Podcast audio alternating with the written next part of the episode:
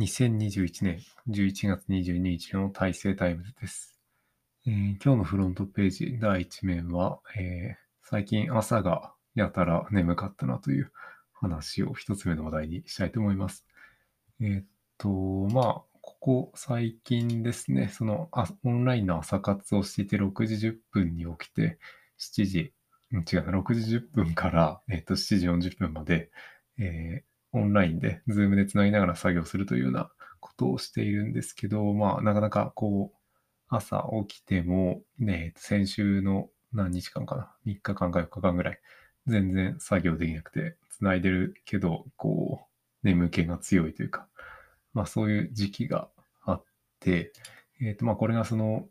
結構毎日日記をつけてると、こう、わかるんですけど、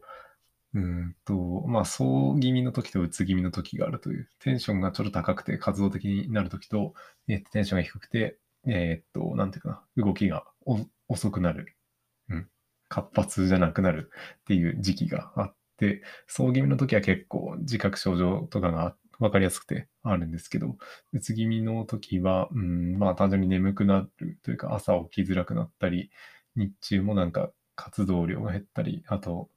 えーとめちゃくちゃわかりやすいのが、その日記の文章量が明らかに減るっていうことがあります。で、えーまあそういう時期が、まあ3日か4日ぐらいあったかな。まあそのぐらいで。で、仕事も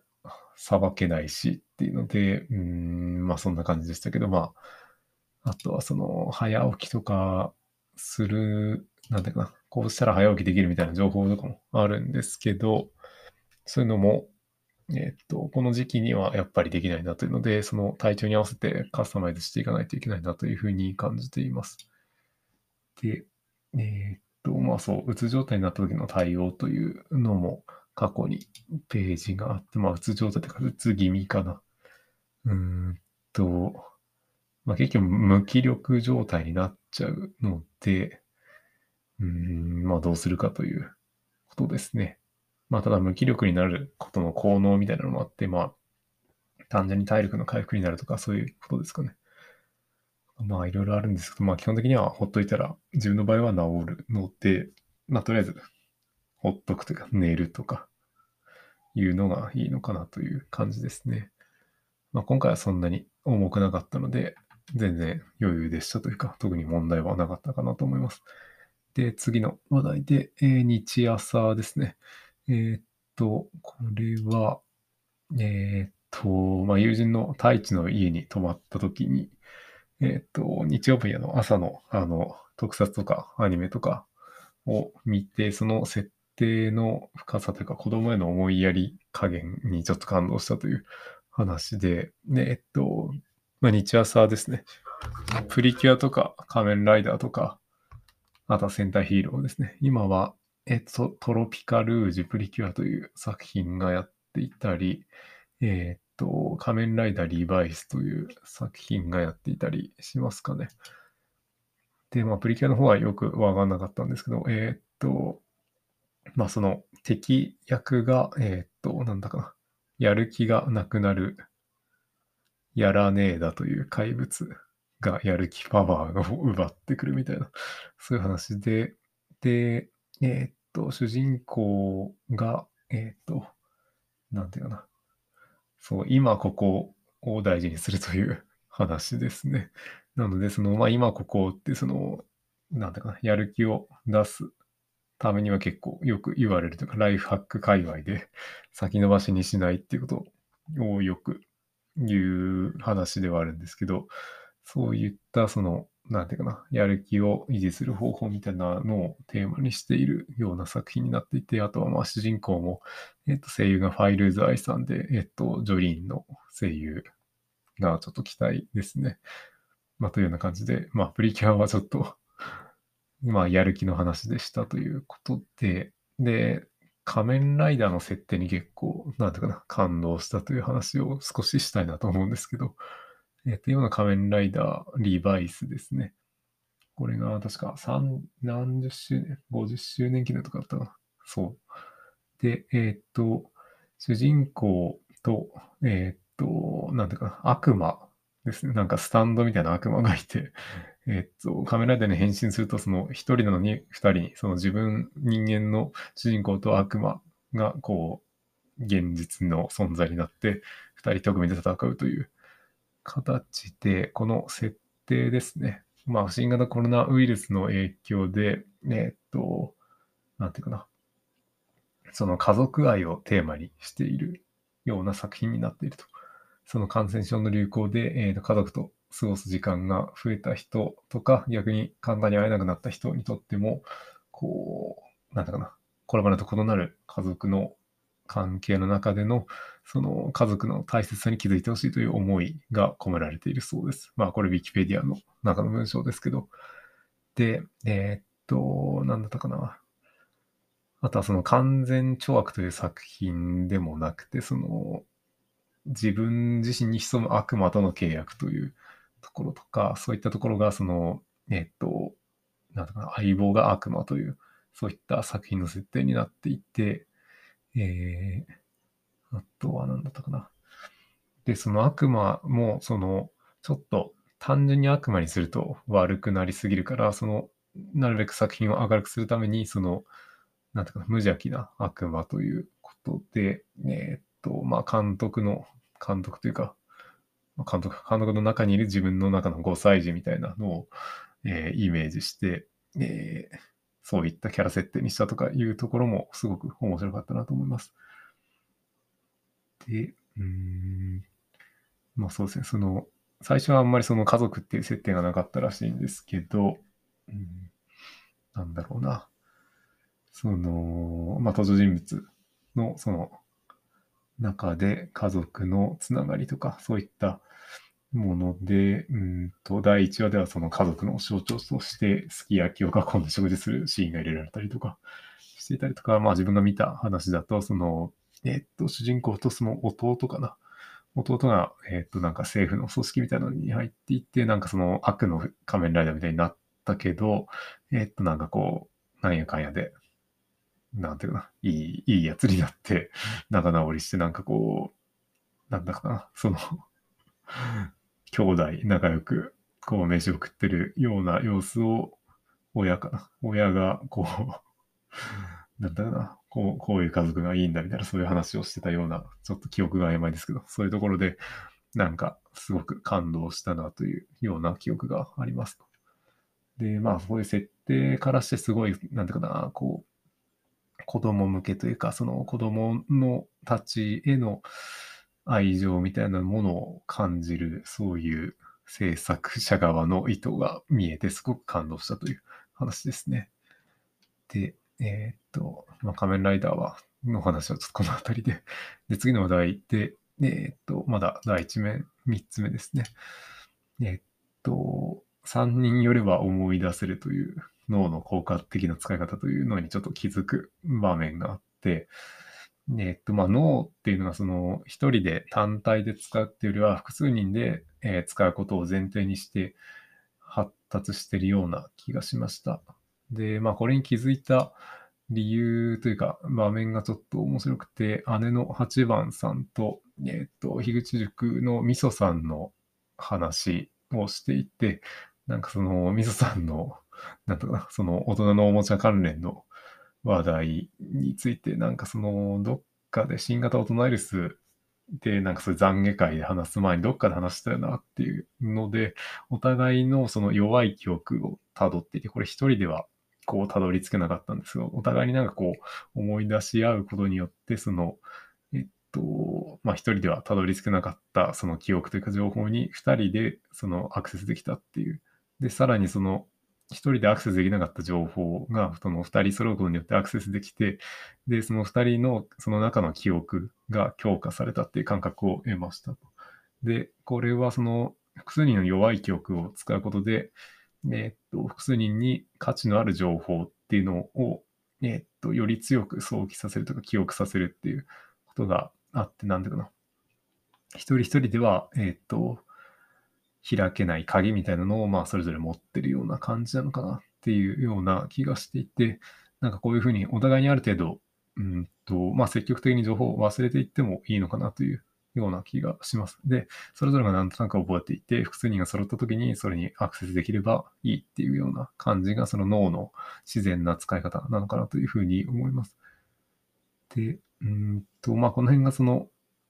えー、っと、ブレインストーミングとかそういうアイデア出しとかも、まあ、それに近いようなところがあるのかなというので、まあ、勉強とか気づきとかっていうのも、その他人と相談したりとかした方が結構、なんていうかな、まあ、脳の自然な使い方っていうのはそういう他人を前提にした使い使い割れ方っていうのが、その設計思想というか、遺伝子的な設計思想にあるのかなというような気がします。で、まあそういうのを、えー、と自然にやってるのが、その、えっ、と、古典ラジオの古典の深井さんがやられてるその超相対性理論とかいう番組もその議論とか対話によってその情報をまとめたりしているなということも感じたりしました。で、えー、まあそういうのがその、えっ、と、脳の使い方というか、その三人よれば文殊の知恵っていうところの本質的な意味というか理解ができたのかなというふうに感じています。で、えー、次の話題ですね。今週の施策で、えっと、甘えということについてちょっと考えることがありました。甘えですね。で、甘えっていうのと、うーん、なんだろうな、こう、まあ、姉の8番さんとちょっと雑談しながら考えをまとめようとしたんですけど、あんまりまとまらなくて、えっ、と、甘えっていうのが、こう、まあ、やる気がない状態とか、えっ、と、なんていうかな、なんつうんかな。まあ、やる気がない状態とか、そのやろうとしてるけど、つい他のものを優先してしまうような状態が甘えの感じなのかな。あとは罪悪感っていうものともなんかリンクしてるような 気がしていて、えっ、ー、と、まあ、欲望にとらわれてるような状態なのかなというような気がしますね。で、えっ、と、その自分の能力を発揮できてないというか、その難しいことをに挑戦しようとして逃げるような状態も甘えになってるので、その、まあ自分の才能というか、才能に合ったことをやってる時だと甘えが発生しにくいのかなとか、そういうことも感じたりとか、あとは、うんと、その体調とかでもそのやる気が出にくい時が、まあさっきのうつ気味の時もあったりするので、この辺の体調とその甘え感というか、それの切り分けっていうのは、その完璧にはできないよなとかいうふうに思ったりもしたりしていて、うんと、どうなのかな。まあ、甘えを完全に否定するのは多分できないんですけど、うん、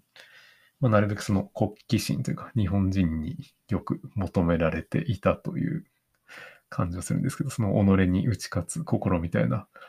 のが結構好きなんですけど、まあ、それってなんだろう、クソだよな、みたいな、そういうのが最近の風潮ではあるような気はするんですけど、やっぱり勝勝ちたい気持ちはあるなという、まあそんな感じですね。あんまりまとまってないですけど、甘えの話でした。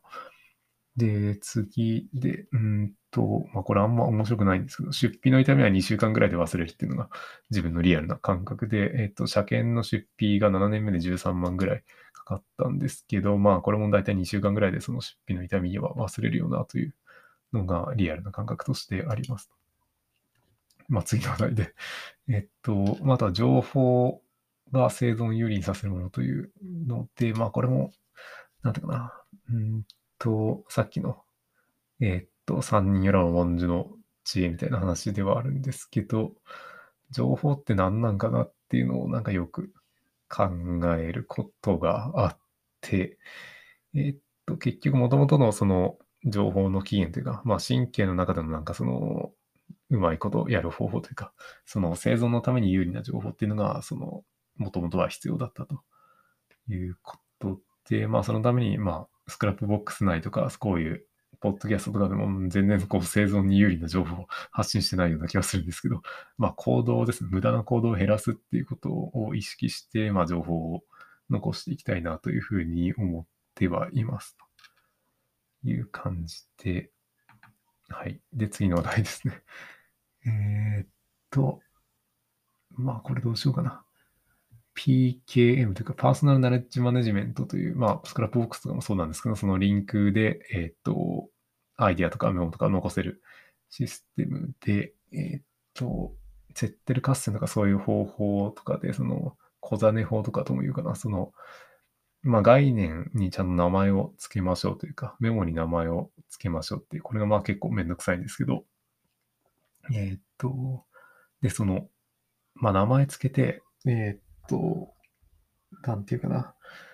一つの、自分で使える一つの概念にしておくことによって、その、より多くのことを記述できるというか、表現できる感覚があって、まあ、これがその、アルファベットの27文字の組み合わせで世界を大体記述できるとか、あとは漢字のいろんな組み合わせによって、えーっと、いろんな表現できたりとか、プログラミングのマクロとかを使ったりとか、そういった API とかかな、そういったような感じに似てるのかなというので、まあ、自分の中でそういった概念をいろいろ持っておくっていうのが大事なのかなというふうに感じていますと。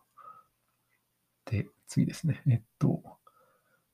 で、次は、そのスクラップボックスで5年手帳が温かみがあるという記事を前に書いたんですけど、まあ、その、さらに発展系というか、えっと、まあ、もともとの、なんだろう、えっと、日記をつけていて、6年前ぐらいの日記まで遡れるんですけど、まあ、それの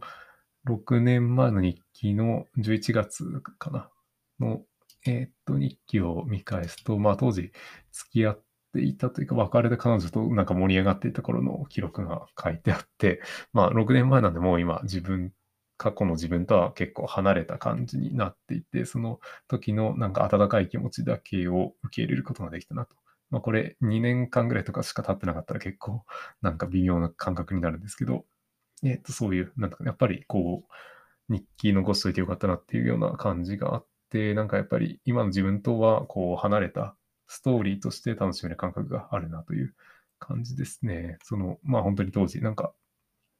楽しそうな状況が記録されていて、そういう感情が、えー再現できて面白かったなという話です。で、えー次は今週のインプットで知ってるつもり無知の科学という本を読んでいるんですけど、まあまだ読み切れていなくて、えーまあ第一章だけでも結構面白かったんですけど、まあ人間ってあんまりその思ったより世の中のことというか物事の現象を知ってなくても、えーコミュニケーション取れてるよなっていう話で、うんと、まあこの、えー、ポッドキャストの原理とかを知らなくても、この声を聞くことはできてるっていうこととか、まあそういういちいち知らなくても、まあそれ前提で使えるようになってるか、まあゲームとかもそうなのかな、そのルールとかわかんなくても触ってる人にわかるようになるような前提で作られてたりとか、そういう、えっと、世界のことって意外と知らなくてもなんとかなるようなっていうところが、まあ逆に面白いなというような感じで、まあコミュニケーションって大体そんな感じになってるよなという話ですかね。で、まあもうちょっと読んでいきたいなと思っています。で、次の話題で、えーっと、まあ作業環境の改善とかの話ですね。最近こう紙のノートをよく使っています。えーっと、まあ2つのノートを使うようにしていて、毎日の予定とかを書くメモ帳代わりというか、なんだろうな、えーっと、システム手帳の、えっと、今月のノートっていうかページだけのような感じで、その毎日書く白紙の、えーっと見開きの A4 のノート使ってるんで、A4 じゃないな、B5 のノート使ってるんですけど、えーっと、まあその見開き1ページを1日使って、そこに AT 予定とか書いたりとか、で、メモとか書いたりとかしています。で、もう一個はそのテーマごとのノートで、なんかその、えーっと、仕事とか研究とかで、ちょっと考えたいときとかは、その目次、トップのページを目次にして、えーっと、見開きのページに、その、なんか考えるべきことをか書いていくというような形に使っていて、まあそういうふうに分けるといい感じだなというふうに思っています。まあこれなんか単純にまとまったメモ用紙として使っている感覚があって、まあ間に紙とか付箋とかも挟めて便利で、えっと iPad と比べて軽くて電源がいらないですが、えっとちょっと高価かなと。その、なんだろう。えっと5冊で500円ぐらいするのかな。まあ1冊100円ぐらい。で、うんと、なんとも言えない金額ですね。で、えっと、あとは紙のノートでも結局、結構自分がその哲学的な思想、施策をしてしまって脱線しちゃうなっていうんで、その、仕事とかにあんま関係ないのはまた別のノートに書いた方が良さそうだなというような気もしています。で、次ですね、久しぶりの、えーコーナー、今週のアーマードコアというテーマで、えー、っと、まあ結構前なんですけど、その、機動戦士ガンダム水星の魔女というのが、その新しいタイトルが発表されて、まあこれ、特に新しい情報なんか調べても出てこなくて結構気になってます。まあ、水星の魔女っていうのが、なんだろうな、ゼータガンダムの中で水星とかいうキーワードが出てきたような気はするんですけど、まあ、期待ですかね。で、次で、えっ、と、ハーモノカっぽいゲームとして、Steam で、えっ、と、メカナイツナイトメアというゲームがあったりして、えっ、と、アーマドカっぽい機械で地球防衛軍みたいなことをするようなゲームみたいですね。まあ、特にやる、やりたいとは思わないんですけど、まあ、こういうゲームが出てきてるなというところとか、あとはスイッチで、えっ、と、メガトン級武蔵っていうゲームが出たりしていて、まあ、これはレベル5のゲームなのかな。鉄人28号みたいなゲーム、ゲームじゃない、機体を操作して戦うようなゲームなのかなと思います。あんまりこう見てないんですけど、まあそういうロボットのゲームが意外と出てきているなというような感じですね。あとは、えっと、初めてのゲームプログラミングというゲームがまたスイッチで出ていて、これが、なんていうかな、その、あれっぽいなと思う。パネキットっぽいなというふうに思います。プレイステーションのゲームで。なんか自分でこうロボットとか作れるゲームがあるんですけど、まあ、えー、っと、なんていうかな、この、結構作ってるものを見ると、なんていうか、動作がプルプルしてるというか、